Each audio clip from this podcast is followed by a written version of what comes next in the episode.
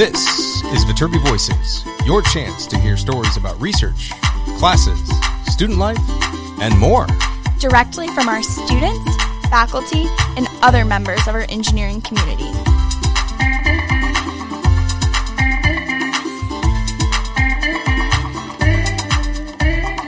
All right here at the USC Viterbi School of Engineering.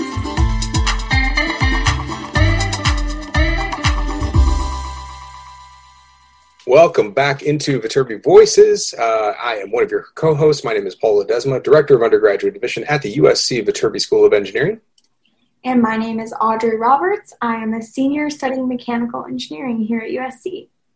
Yeah, so welcome back to this episode. And joining us on this episode, we have another guest with us. Guest, introduce yourself. Hi, everyone. My name is Mahima. I'm a junior majoring in industrial and systems engineering, and I am currently at home in the great state of Pennsylvania in Pennsylvania. So as you can tell, everybody, we're we're recording this on Zoom because we're, we're, everybody's still kind of working from. I'm working from home. These students are taking their courses from their relative homes. Uh, and, but the podcast persists. We still got lots of great information uh, to bring out to you on a week by week basis. And in this particular episode, Mahima goes out and does some some really cool reporting on this. Uh, Mahima, you bring this episode to us. What's this episode all about? Yeah, um, talking about doing school and work from home, this is really relative because we're interviewing, or I interviewed students who did research from home. And um, I didn't necessarily think this was possible because my interpretation of research has always been something in a lab, more like lab coats and goggles and things bursting into flames. But uh, these students were actually able to do COVID related research projects from home with their research labs and um, get to talk to two of them. And they've done really relevant projects, ones that I think everyone has at least a basic understanding of. And they kind of walked away understanding COVID and its problems better, which I think was really cool. And that's why I wanted to highlight it especially. Yeah, I think this is a super cool episode, um, not just for the reasons Mahima said of like how do you do research at home, but also I think it's a great example of how, you know, students as young as freshmen really at USC who can do research can get involved and put what they're learning in class into action. In this case, something that's very relevant. So one of the projects was on um, tracking uh, COVID nineteen misinformation on Twitter. So when I, when Mahima first talked about this episode, I was thinking, you know, something really biomed related. Because when we think about COVID 19 research, we're thinking about vaccines, we're thinking about understanding how aerosols spread, this sort of thing. But of course, misinformation is probably one of the reasons why it's continued to spread. So I loved hearing about that. And then the second one was about kind of leveraging Python to, to understand the virus a little bit more. So um, I, yeah, I think it's uh, just super engaging to listen to, and all of us probably can can use a little more knowledge uh, on COVID nineteen right now too. I love it. This is so topical, not only with what we're all going through as a society, uh, but also shedding some light into how the university is adapting and, and changing the educational experience for remote environment on an educational front, a research front, and ultimately uh, still contributing to society as a university. So thank you so much for this. Let's get out of the way and let everybody listen uh, to this episode.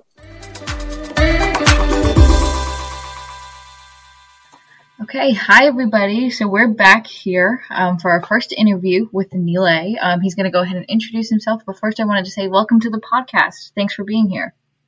Hey Mima, um, thank you for inviting me, and um, it's really great to be here and talking about my experience. Um, so a little bit about me. I'm a senior here at USC. I'm a student in the computer science department. Um, I have a minor in business finance, and I'm a PDP student as well. Um, I'm originally from the Bay Area, and I really like my time here in LA. Very cool. Yeah. Are you still in a- LA right now, even though the pandemic's going on and everything? Yeah. Um, I already had an apartment here, so I thought I might as well, you know, just um, come over here, have my own room, get a little bit away from the family, um, less distractions, you know. Yeah. So yeah. Makes sense. Okay. Well, let's get into it. First, firstly, um, obviously we're going to be talking about your research, but I want to know, as opposed to an internship or a passion project, why did you decide to do research this summer? Yeah, definitely. That's a really good question, and um, it's definitely an underasked question. So I actually did an internship last summer, and what I felt is that um, by kind of going into industry and kind of taking a look at what that kind of job would look like, I thought it was a really good experience, but I also wanted to get kind of the flip side of that, that, you know, what other options are available to me. And one of the most prevalent ones is the idea that, oh, um, after uh, graduating with your bachelor's or master's, you can then go into either a PhD program or go into research and kind of figure stuff out on that end. And rather than working on the industry side, where you're using existing tools, you're working on more of the cutting edge form of making those tools. So, specifically for me, I wanted to give myself that option to um, look at something new and see if it was something that I would be interested in. So, because of that, I thought that this summer would be a really great summer because I did feel like my uh, window of opportunity to do research was closing. Um, after I would graduate, it would be a little more difficult to try and secure such opportunities and secure such um, time in order to even pursue such opportunities. So that's why I decided that, you know, this summer I was going to be going for research rather than something either more industry based or something that a lot of other students, you know, usually pursue. Yeah, I think it's really great, especially um, with the time we're living in. I feel like research is so important. What I think is really cool and really underestimated is how many college students are actually getting involved in it. Because I think if you're just a prospective high school student listening right now, you might be thinking research is only really for professors or for people who are researchers whose job it is to do this, and yet you are a college student and you are involved in research that will hopefully influence and help us understand the way the world works, which I think is really awesome. So, um, I think the last question before we get into kind of the nitty gritty about your research is um, how did you get involved with this specific program and how easy was it? How hard was it? And um, tell me a little bit more about your professor and the professor you worked with as well. Yeah, definitely. So, um, I this summer I was working in the Melady Lab, which is um, a machine learning lab, um, under Professor Yan Liu. Um, the way I got involved in the research was the uh, Viterbi Summer Research Program. So, um, what Viterbi does, the School of Engineering, is it um, sponsors um, students to uh, do research with other Viterbi professors over the summer. So um, they have a matching where you indicate your interest, what labs you would potentially be interested in, and they send you that hey, these labs um, actually have availabilities, and these professors are willing to take you on. Um, from that point, um, they gave me the contact information of Professor Liu, and um, I just emailed her and was able to set up um, uh, time just to kind of talk over email and meet with uh, my PhD student who is mentoring my project. And yeah, I mean, from there, just project got started, and it's just been busy ever since. Yeah, I can I can only imagine, uh, especially because I feel like your project is really relevant and going more into your project, so your project is called um, the analysis of COVID nineteen misinformation on Twitter, and there are there were roughly like sixty some kids who were involved in projects. And uh, when I was looking through the names, thinking about who to interview, I saw your project title, and I just couldn't help but feel that it was extremely relevant to the situation. And I feel like a lot of people at least have a basic understanding of Twitter works and the misinformation era we're living in. So I think it's I just wanted to hear more about it. So selfishly, I asked you to interview because um, I just thought your project was really amazing and really interesting. And um, you know, why don't you just go ahead and talk about the foundation of it and essentially what you were you guys were hoping to do with the research, and then we can go on. So, um, like you're saying, um, everybody who is even remotely aware of current events right now is aware of COVID nineteen and especially um, the idea that misinformation is being spread upon the social media platforms. Um, many people have th- said things like misinformation relating to COVID 19 is a risk to public health. And our goal was basically how to examine how misinformation was disseminated. Um, and if we could kind of leverage um, some social media platform, in this case, we chose to use Twitter because of its friendly developer environment. Um, and if we could leverage the um, text of tweets in addition to engagements, which would be such things like retweets and replies, in order to um, predict whether some of these tweets are either unreliable or if they were in fact, you know, reliable tweets, trustworthy tweets. So, um, what's the goal of this project, right? So, obviously, there's our short-term goal, which is that uh, ideally we want to be able to help in the fight, um, the current fight against uh, misinformation for COVID nineteen.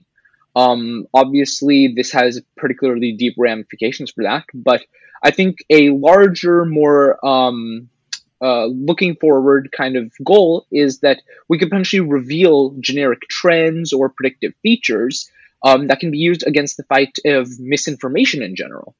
Um, so that's um, what our main overarching goal for the project is. Um, I think that my research more on the technical side was very interesting. We had an initial hypothesis about our kind of data set that we were looking into because we were able to collect a approximate of 6 million tweets relating to COVID-19 over a 3-month period. And when I was um, yeah, it's it's a lot of data, right? But uh, as I was looking through um, the data set and just kind of exploring, I found uh, something that kind of confirmed our initial um, hypotheses, which was that we had kind of an unbalanced data set. So, this idea of an unbalanced data set is where you have more tweets of one type than another type. So, in this case, um, our imbalance was such that we had around seven reliable or trustworthy tweets um, for every one unreliable, unreliable or untrustworthy, untrustworthy tweet. So what I did is I used these kinds of data um, and I trained different machine learning models to try and determine if the data set actually had um, predictive features to distinguish unreliable information from reliable information. While I was training these models, I used a lot of different classifiers, and what I was able to find is that neural networks, one of the more popular ones, were one of the better trained models. So, um, specifically on that, neural networks are effectively what we can call a black box, right? We don't really know exactly how they work, but we know that we can give it some information in and we get some information out, which is interpretable to us. It's really great to see all these results because they're usually very good, but uh, the problem is that they're not really useful for, I guess, me. I'm a human who's trying to understand why my model is answering a, a question the way it did for a tweet, like why did it classify this as misinformation? Why did it classify this as information? But sometimes that's not very apparent because, you know, it does some complex stuff inside of it. So fortunately, a lot of different researchers have addressed this kind of topic in research, and they've developed techniques for um, what we can call neural network interpretability. Basically, how do I take a look at this really complex machine learning thing, which is kind of thrown out as a hot word usually, and actually look at it from a human readable perspective and see why did my neural network do this. So by leveraging these kind of um, tools, I was able to kind of figure out what words my model was kind of focusing on when trying to distinguish unreliable versus reliable information. And um, something interesting that we found was that the replies to source tweets contained informative words and were pretty useful uh, and, and had useful um, predictive features as opposed to just the regular words in a source text.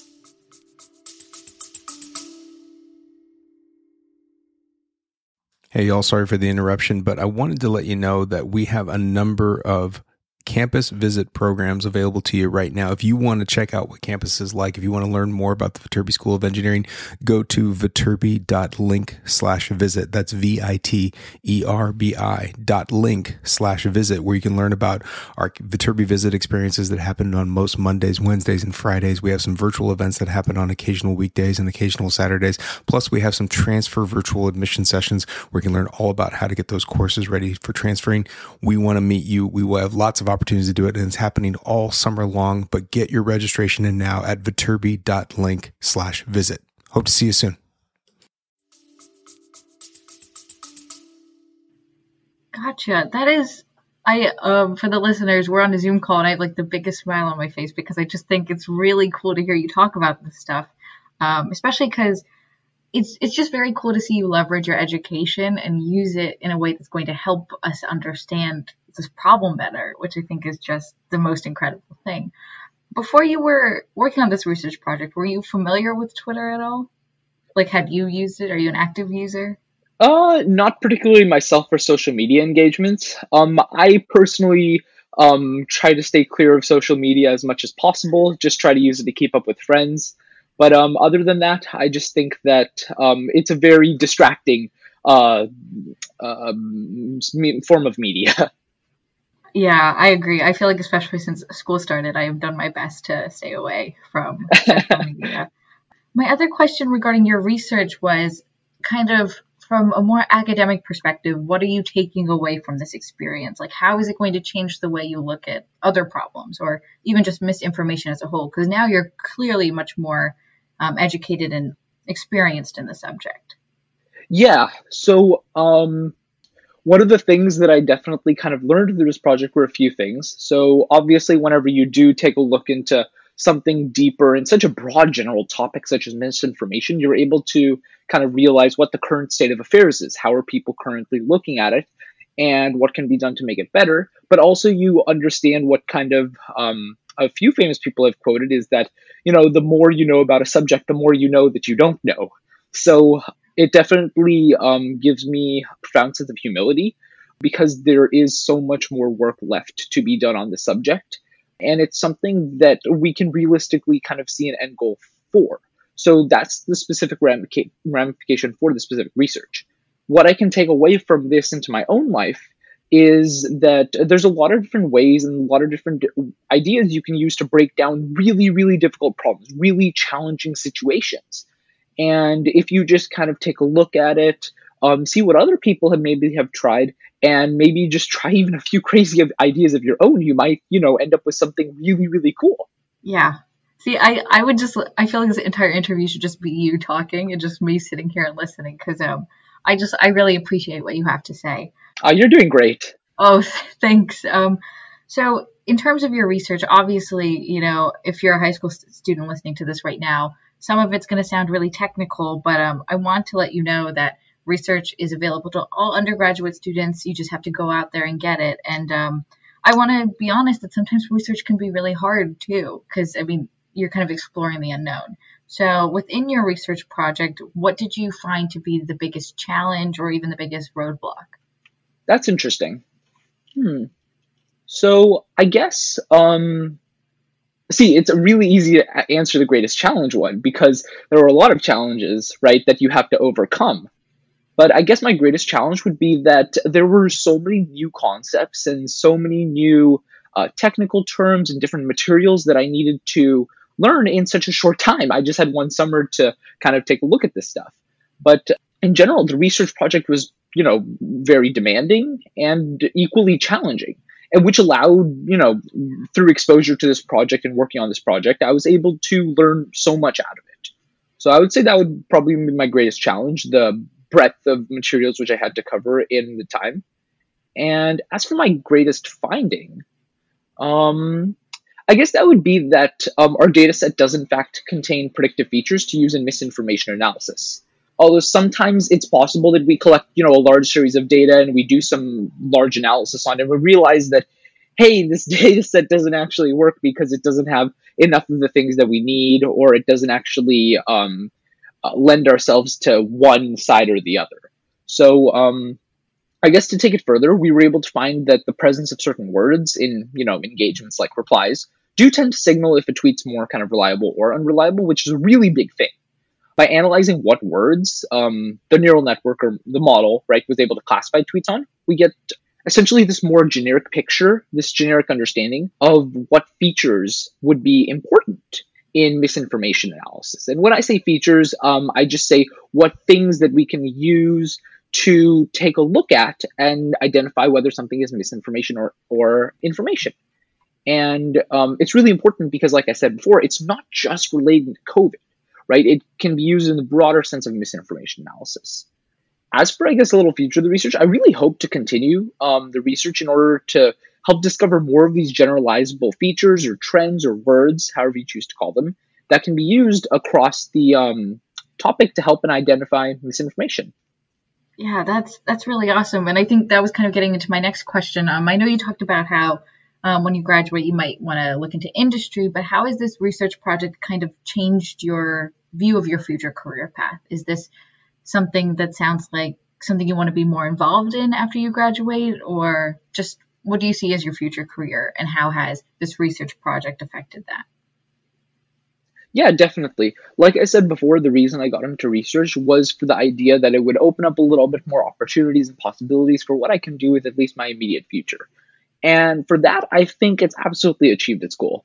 before, um, the idea was very kind of standard track to a lot of people in my major is that, you know, and not even just a lot of people in my major, a lot of people just across majors, where it's that, you know, you go to school, you get your bachelor's, and then depending on your major, you either go straight to master school or you go um, straight into a job to work for either a little bit or the rest of your life.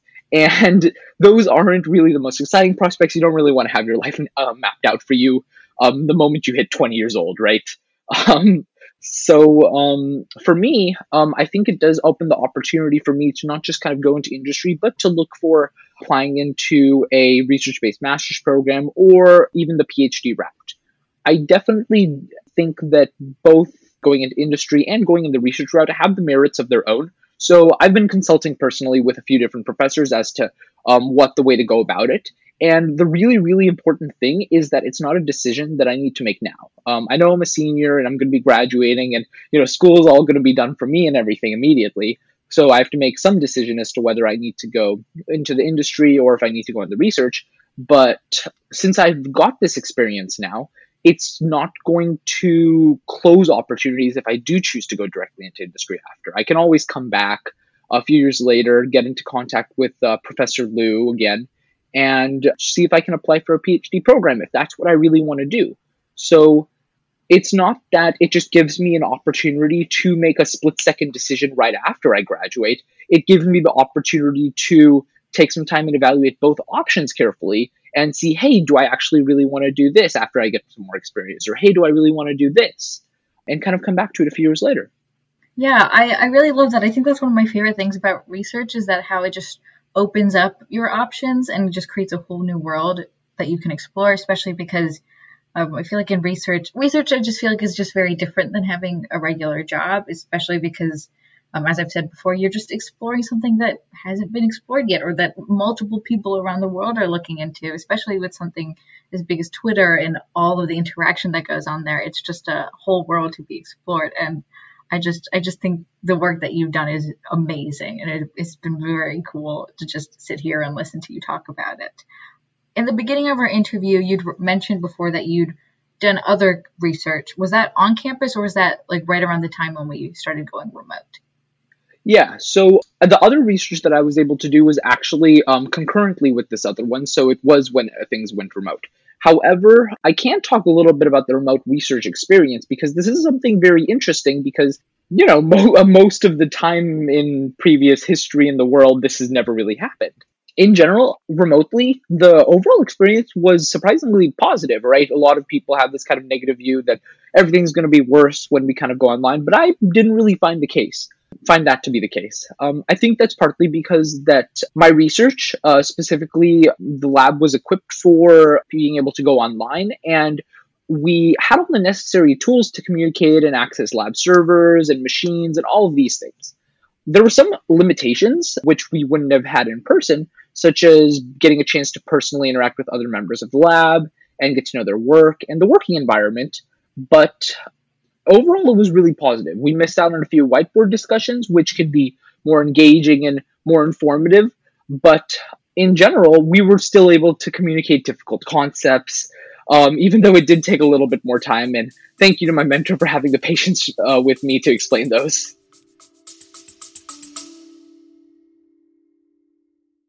Hey everyone, this is Paul. Sorry for the interruption, but I wanted to let you know about a new feature we just unlocked. It's about sending us questions or comments via text. If you go to your podcast player, check the show notes. There's a link there that says send us a question or comment. It may be on our next episode. So go in there, send us a little quick text message. Let us know what your questions are. Let us know what your comments are. We'd love to hear from you. So we can't wait to see it. Now, back to the episode.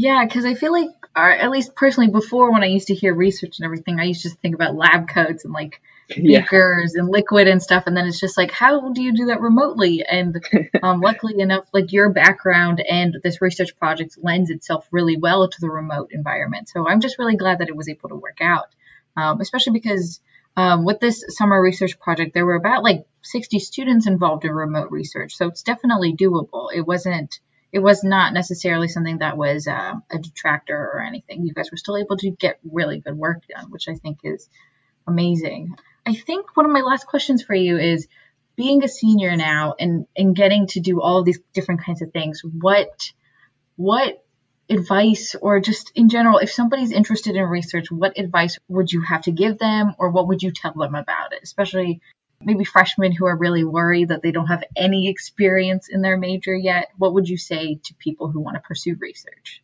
Yeah, definitely. I that's a that's a really good question, and that's something that I've actually been thinking about it too. Because if I had a chance to, everyone has this kind of question that if you had a chance to do over college again, what would you do differently?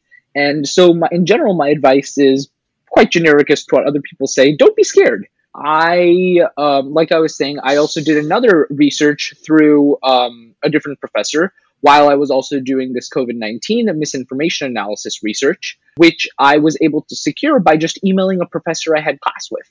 And he said, I'll take a look and see if I have availabilities, availabilities in my lab. And he contacted me about less than a week later saying that, hey, we have this project. Would you be interested? And I just started from there. So these are two different kind of ways in which you can go about it, which I went about it, one through an official program and one just through a personal connection.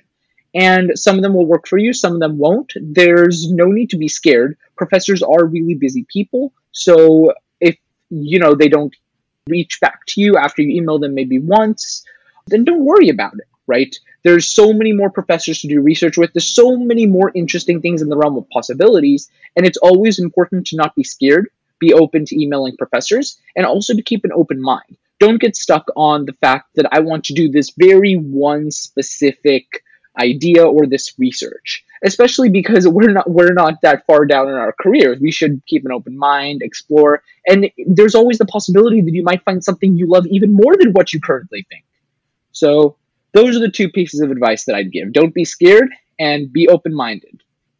Yeah, um, you know, I feel like that's just a really great way to end this interview. I think, firstly, I want to thank you for all of your time because um, I personally feel like I could listen to you talk about your project for hours, and I've thoroughly enjoyed this. And, um, you know, I want to tell all the listeners, I think um, the biggest thing is just not being afraid. I think there are so many opportunities that you can get at college, and I just feel like you get in your own way. And I think that, you know, I'm even in the pursuit of research. I've emailed professors, and professors are busy people. Sometimes they don't even realize that you emailed them. Um, I have a professor who thinks he sent me an email and he didn't. um, so it, you just have to, you just have to, you really just have to be your own advocate and you have to make an effort to talk to your professors about these things um, because it's not like they're going to seek you out, right?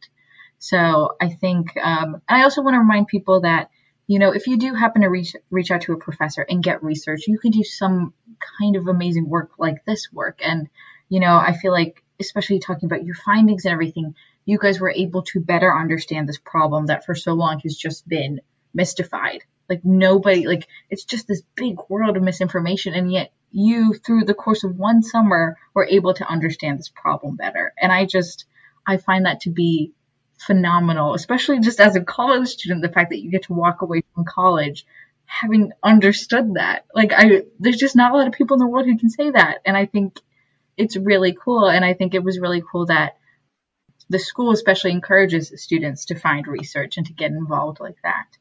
I mean, that's it for me, but do you have anything else to add or anything else to tell our listeners? No, I think you hit it directly on the nail. Absolutely great interview. Yeah, of course. Thank you for making the time. And um, to all the listeners, I will be sure to add in the description of the podcast um, all the different projects and specifically details about Nilay's project if you're interested. Okay, thanks, guys. Yep, thanks for having me. Hi, everyone. Okay, we are back for our second interview. I have Radhika on the podcast today. Radhika, thanks so much for being here. It's really good to talk to you today. And um, why don't you go ahead and introduce yourself to the listeners? Thank you so much for having me, Mahim. I'm really excited to be a part of this podcast. Yes, so my name is Radhika Bakori. I'm a junior studying electrical and computer engineering, and I'm currently doing classes from my hometown of Ventura, California.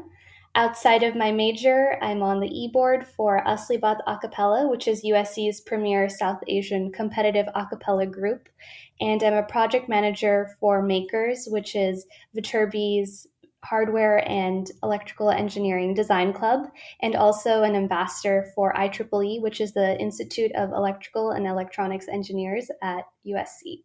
See, you're so involved in everything. I feel like I feel like I need to be doing more. Um, let's talk about your research. The whole conversation here is about the research you did this summer. Now, typically, or at least people tend to think that college students gravitate more towards internships or co-ops or even passion projects during the summer, but you chose to do research. So could you tell me a little bit more about the decision and why you chose to pursue research this summer? Sure. So originally, I had uh, planned to do an internship over the summer. However, due to COVID 19, it was canceled. Um, and what I did was I contacted one of my electrical engineering professors that I just had class with that spring semester.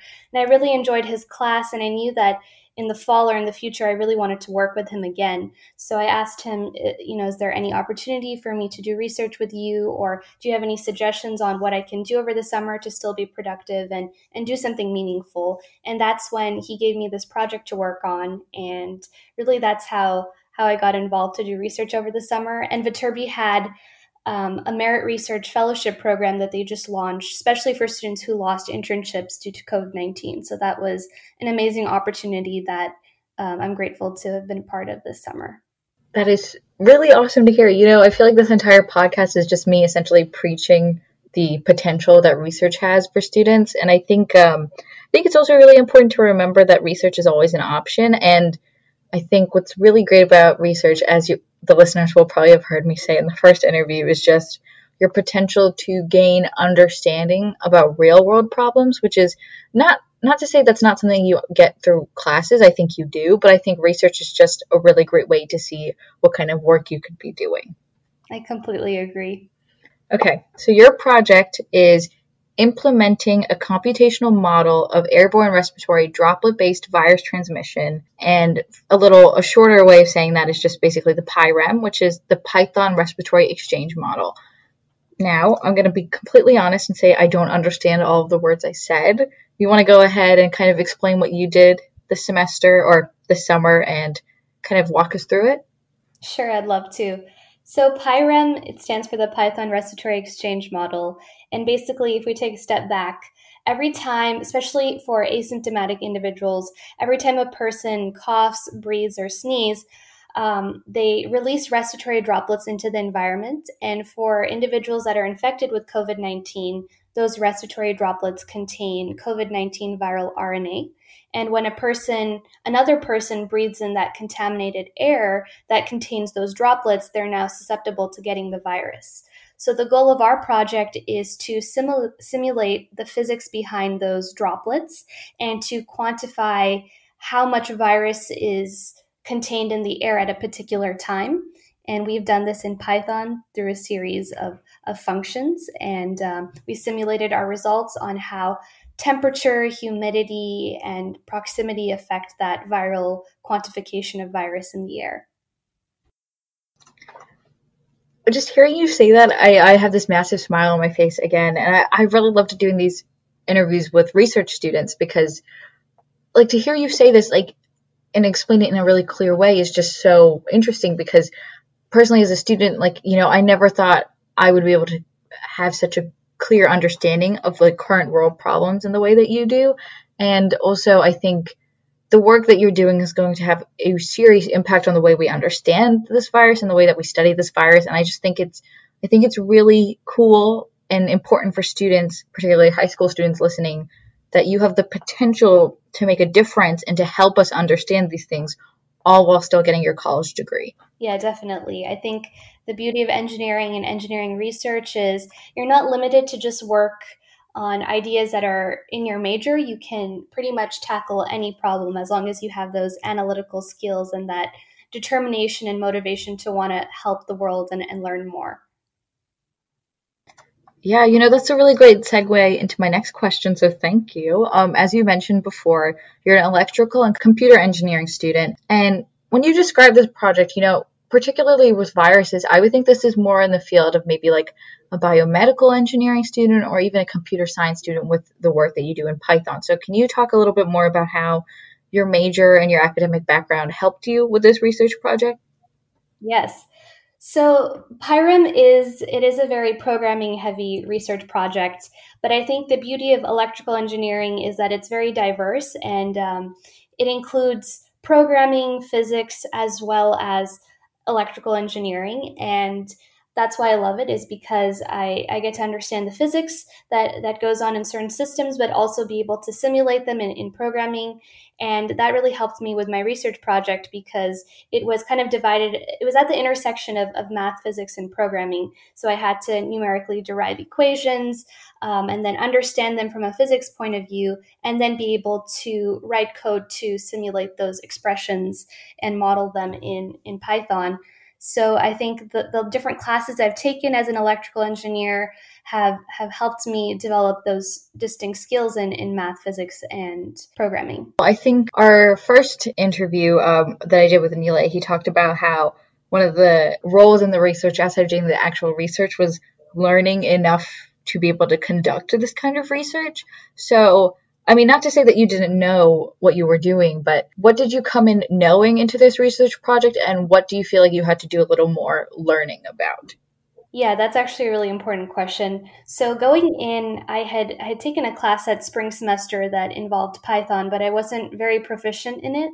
And so that was something that I was sort of familiar with, but needed to learn more. And throughout the research project, um, I used Stack Overflow a lot and just watched many tutorial videos on Python and how to do different things.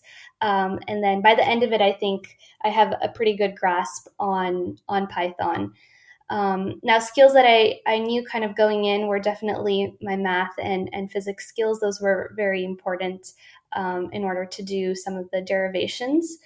Um, but I think one thing that I really had to learn was how to read a research paper. And uh, that was key because our project is based on um, another original work by Dr. Gavin Buxton, and we're kind of extending that model and, and making modifications to it. So um, it was important to, to learn how to read a, a, research paper and understand what is being said, what could be done differently, and just critically think.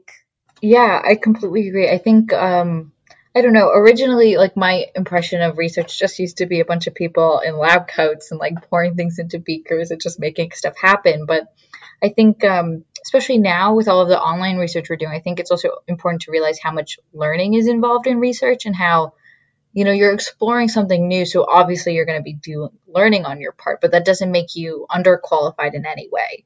No, exactly. And I think that's also the beauty of research and why it's it's really unique is that you don't have to know everything going into the project. You can learn what you need to know very specifically uh, to your project, and then use that to to complete your project. But you don't need to know everything. In fact, you're never going to know everything, and that's why you have to read other papers and confer with research advisors and PhD mentors to get a better sense so that you can actually do your tasks. I think a lot of people get really hesitant about approaching research and because they think that they don't know enough.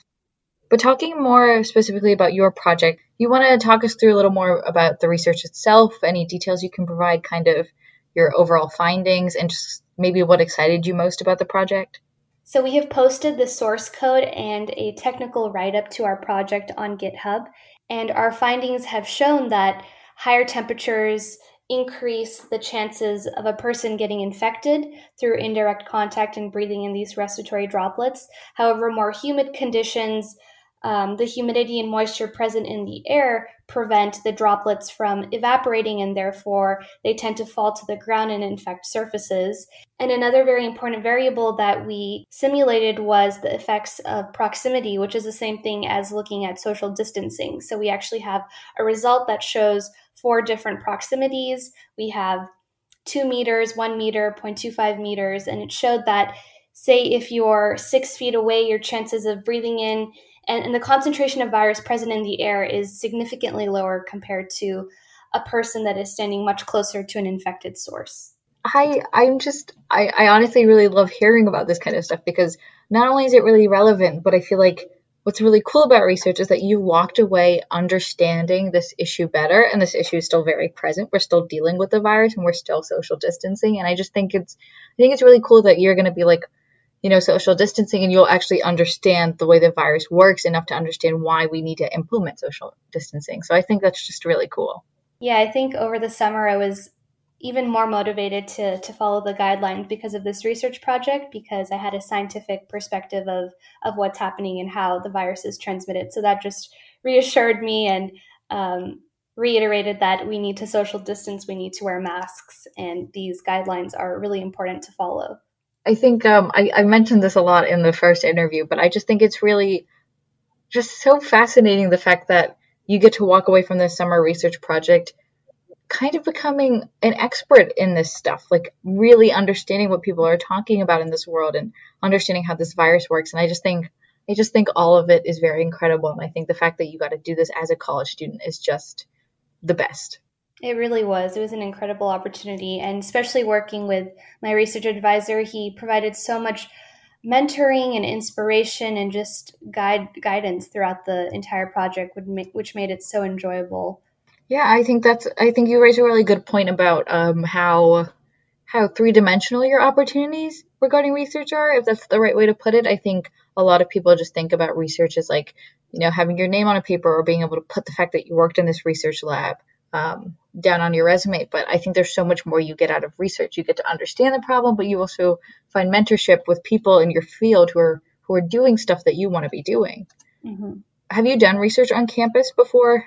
Yes. So I started doing research at USC in January of 2020. And um, before the pandemic, we did have weekly lab meetings, and uh, I conducted research on campus with, with other students. What have you noticed as the biggest differences between in person and online research? And have you found the online environment to be hindering to your research in any way?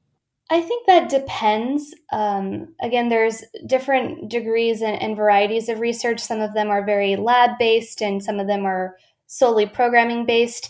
The lab that I was working in on campus is, is different from the summer research project that I did. Um, however, that project was through the mechanical engineering department, and it, it was hard when we went online because the progress of our project pretty much stopped. We weren't able to do circuit design or 3D print anything until we shipped around parts. And one of the students had a lab at home, which made it easier to do uh, the circuit design. But definitely for that project, it, it, was hard once we had moved online. Over the summer, I did continue to to work on that project on the side and continue with it, and we were able to make progress. It was just a little bit slower because we were not all together, and it was a more hands-on project. So definitely being online affected that. With my research project, I don't think being online severely impacted that because it was all programming based and I was still able to meet with my PhD mentor and research advisor on Zoom or over the phone regularly, uh, which was great. But I do know that some research projects and research labs really were struggling in the pandemic just because they couldn't be in person and, and doing those experiments in real life at least for Nilay's project, it was very easy to kind of translate into an online setting. And I think it's important to remember that there are some research projects that were really easy to translate in this setting, and there's others that are just very much lab based. Um, but it's really it's great to know that you were still able to do this kind of research, and it it didn't really hinder your research in any way.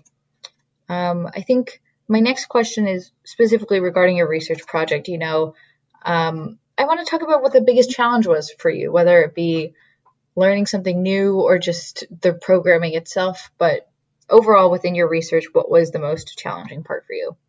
Honestly, I think taking a, a overall look at my experience, um, I think getting inside your head, getting inside my head, was the biggest challenge for me because research is is so open ended, and there's a beauty in that, and there's also a, a challenge in that because you never really know if this is the right direction that you're going in and you kind of just have to have faith in yourself and faith in the process that it's it's going to end up working out.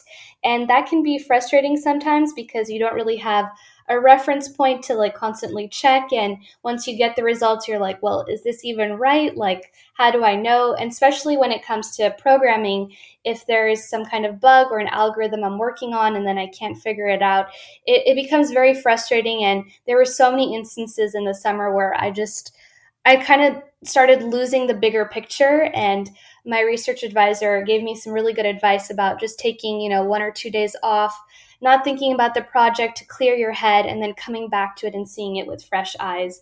And that really helped. But I think, especially in research, it's very easy to uh, be frustrated with yourself and, and get inside your head.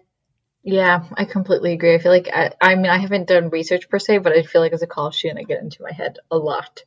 Uh, I think that's just a just a thing that we all have to deal with because I think um, I don't know. I think with research especially because you're exploring something new, you, you wish you had a better understanding of it, but it's important to remember that that's why you're doing the research. I think the challenges that you face with yourself, especially the challenges that I faced over the summer, really helped me grow as, as a researcher. And they were definitely great learning experiences that I, I wouldn't trade for anything. Yeah, that's really nice to hear. Um, my next question is specifically of the impact on the research, not necessarily on our understanding of the virus, but the impact on your career. You know, a lot of students, I mean, there's a lot of different avenues for engineering students to take, but what were your original career plans in terms of, you know, getting a master's or going into industry or anything else? And how has doing this research project either changed your mind or helped you or informed your career path? Yeah, so originally, before I had even done the summer research fellowship, I thought I would do Viterbi's progressive degree program in electrical engineering. And since the start of, of my freshman year, I kind of struggled with this idea of like working in industry immediately. I was never super excited about, you know, getting an internship and like just going and working for a tech company. And I think once I, I did research, I realized that just because you're an engineer, you don't have to go and work in industry right away. There's other avenues to explore engineering. And especially working with my research mentor, I realized how much I enjoy research and that open ended thinking and just the creativity and freedom that comes with it. And that's just something I want to pursue as a career, whether that's, you know, going to grad school and getting a PhD or just working for a company that's very research oriented. I think currently I, I'm interested in applying to PhD programs after I after my senior year uh, or during my senior year next year and really just furthering my career and furthering my interest in research and being involved with that.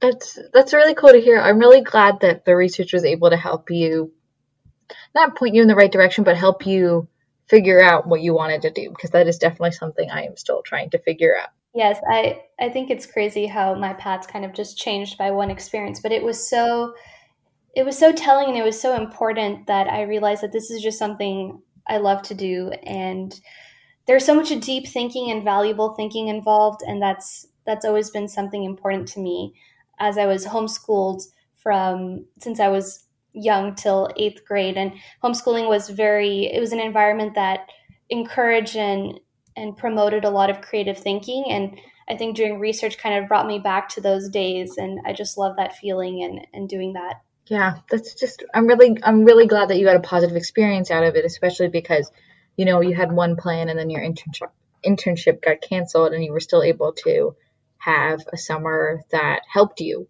My last thing I wanted to talk about this is not necessarily specifically related to your research, but just how you got involved in research. So you reached out to a professor you had, right? Mm-hmm. And I want to, I just want to mention to people listening, particularly high school students, that this is, I think, a relatively common way for USC students, particularly Viterbi students, to get research. Um, I want to emphasize that even if you're a freshman at our college, you can definitely get research. Um, I, I, know a lot of people who have specifically asked professors they've had in the past. Um, what I've been doing of late is just emailing professors, reading about their work, and I just want to emphasize that there isn't one clear cut way to get research. It's really up to you to put your best foot forward and actually ask for the research and have an active role in finding research that you want to do. Um, and on that note, uh, Radhika, this has been a great interview. I've really enjoyed it. Um, I just, I, I'm very, really, I'm just so thankful for you do, doing this interview because um, now even I can say I have a better understanding of the virus after this conversation. Um, I think you explained it very clearly, and I think, quite frankly, um, you've just made a really great case for research as a college student. Um, I'll be sure to um, link in our podcast description, at least maybe the GitHub link for your project. But is there anything else you have to say to our listeners? Thank you again for having me. It was such a pleasure talking to you. And I'm just happy to help and encourage any students who are interested in pursuing research. I know it can be intimidating to start, and it seems like only you know the, the most brilliant students can do research but i assure you that's that's not the case i think if you just have that desire and that determination you can do anything and don't don't be intimidated by your professors they they're so welcoming and they want to, to get you involved and they, they want to do research with you. So I just urge all students to reach out and don't be discouraged if, if you don't hear back. You can always follow up. Um, and I think research is an amazing experience. And with the right mentor and the, and the right professor, it can be life changing and very eye opening. Yeah, I couldn't have said it better myself. Thanks again, Radhika. Thanks, Mahima.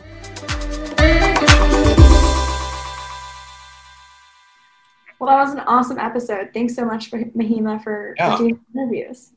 Yeah, of course. Um, I feel like I mentioned this in the interview earlier, but I feel like just listening to it, I already feel like 10 times smarter. And I feel like I could kind of talk about the subject a lot. But um, I just, I really want to commend the students for taking the time to talk to me about this and also for being able to explain it in a way that I could understand and that hopefully more listeners can understand. Um, but they were fantastic. And I had such a great time interviewing them. What was your like biggest takeaway? What was the one thing when you said you're ten times smarter? I, I I agree. What what what's the one thing that you're like you can't you can't stop at telling everybody about it? I think the biggest thing was social distancing. Um, Radhika, who's the second interview in this podcast, talks about how she was able to track the spread of the virus, and I think initially when I heard about social distancing, it just kind of made sense. You don't want to be around as many people when this stuff kind of happens. But she was able to talk about how it actually spreads and why social distancing is so necessary and how there's actual reasoning and scientific backing behind it. And I think that only I mean, I have been social distancing, but that just adds like a whole nother like shield for me. Like that's like there's a whole nother reason why I want to do it because it's been proven over and over again and it's actually effective. So I will continue to preach that to everybody I know. Have you all have you all heard a lot of this going on now, where people are saying it, you shouldn't be calling it social distancing, but calling it physical distancing? Oh, I haven't. It's like a whole. I'm seeing little snippets of it online. Of course, I'm no authority. I'm not reading most of these articles. I'm just skimming them as most people do, and of course, now I'm bringing it to a conversation, which I shouldn't do.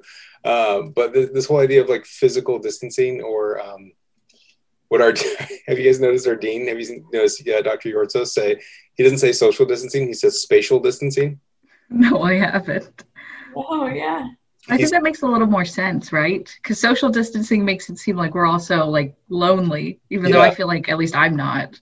Yeah. But yeah i, I get the concept of it. I, i'm just i'm curious where the term social distancing came from. And then why all of a sudden there's a movement to stop referring to it as social distancing and get to a more literal definition of physical distancing i get it it all kind of makes sense but it's also like well then why was it originally called social distancing right. i think that's your next episode mahima let's let's put you on the into the field and go find it out can I go talk to Dr. Fauci? I would love to yes, do that. yes, get get him get get uh, get Fauci on the phone. We got to do that.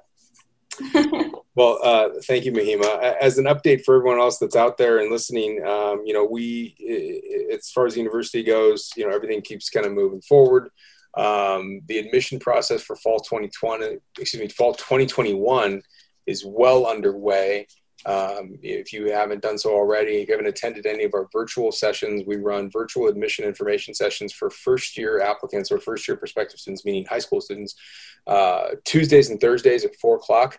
We also run them uh, one Saturday a month. If you if you have, don't have time on the weekdays to do, go check that out, we have a Saturday program. Uh, and for prospective transfer students, we run them every other Friday afternoon. Uh, in addition to that, um, you know, our, our, our students and, and you, some of you guys are actually involved in this, the, the live chat series. You want to talk a little bit about the live chat series and what's been going on with that and what were some upcoming episodes or excuse me, upcoming sessions? Yeah, um, I'm actually really excited about the next one that's going to be happening because uh, I've been organizing it. We're doing one on women in engineering, which I'm a, topic that I'm very passionate about and really interested in. Um, we're going to be talking about all the resources available and also just experiences we've had and kind of concerns coming in as a female in this field. And uh, we've got a great bunch of panelists lined up. Domini is our host, and she's really excited. And um, I'm really excited just to kind of have, have an opportunity to talk to people about this great community we have at Viterbi. That's cool. And so the date of the Women in Engineering uh, live chat? is going to be the 13th of yeah. September. Sunday, September 13th. If you haven't registered for that, please do so at viterbi.live slash events. Viterbi.live slash events. You'll get opportunities to see recorded live chats that have already happened, upcoming live chats, also our admission information sessions, and to be determined schedule of faculty roundtable sessions that will happen in the next couple weeks. You can sign up to be notified when we finalize the dates for each of those. Um, we're offering more opportunities to connect with us in a virtual environment than we ever have before. So if there's any silver lining to this process, is that you can be talking to people and learning more about the school in more ways, uh, albeit virtually. Uh, and, we're, and we're excited about that process. The application's open uh, and you're able to get in there. If you haven't done so already and you're, and you're thinking about applying for fall 2021 make sure you go to commonapp.org select usc as a school you're planning on applying to and then you can start listing engineering or computer science one of the viterbi school majors as your first choice major on the application. If you do so we can make sure and send you more information and uh, updates as we go. Beyond that thanks for joining us and i hope you have a great uh, rest of your week. Thanks everyone